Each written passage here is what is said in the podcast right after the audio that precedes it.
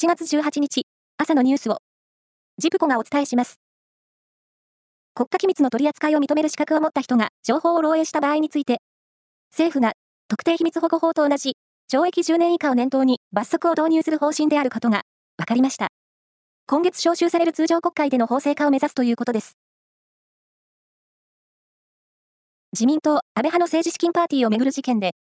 東京地検特捜部は、高額の裏金を受け取っていたとされる大野安忠参議院議員と谷川八一衆議院議員を、政治資金規正法違反の罪で立件する方針を固めました。これは、関係者が明らかにしたもので、明日にも刑事処分します。能登半島地震で倒壊した住宅から、生存率が大幅に下がるとされる発生後72時間を過ぎてから救出された89歳の女性が、搬送先の病院で亡くなっていたことが遺族の話で分かりました。亡くなったのは、外節子さんで、一時、話すことができていましたが、長時間の圧迫により引き起こされる、クラッシュ症候群による多臓器不全で容体が悪化したということです。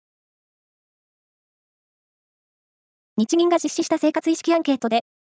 1年前と比べた暮らし向きはゆとりがなくなってきたと答えた人が、全体の56.2%に上ることが分かりました。ゆとりがなくなってきたと答えた理由は、複数回答で、物価高が90.8%、収入が減ったことが34.1%でした。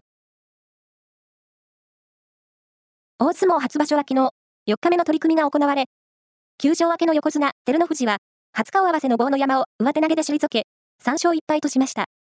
大関の3人は、横綱昇進に挑む霧島が初黒星。豊昇龍は4連勝。貴景勝は、首の怪我で昨日から休場です。芥川賞と直木賞の選考会が昨日開かれ、芥川賞は、九段理恵さんの東京都道場と、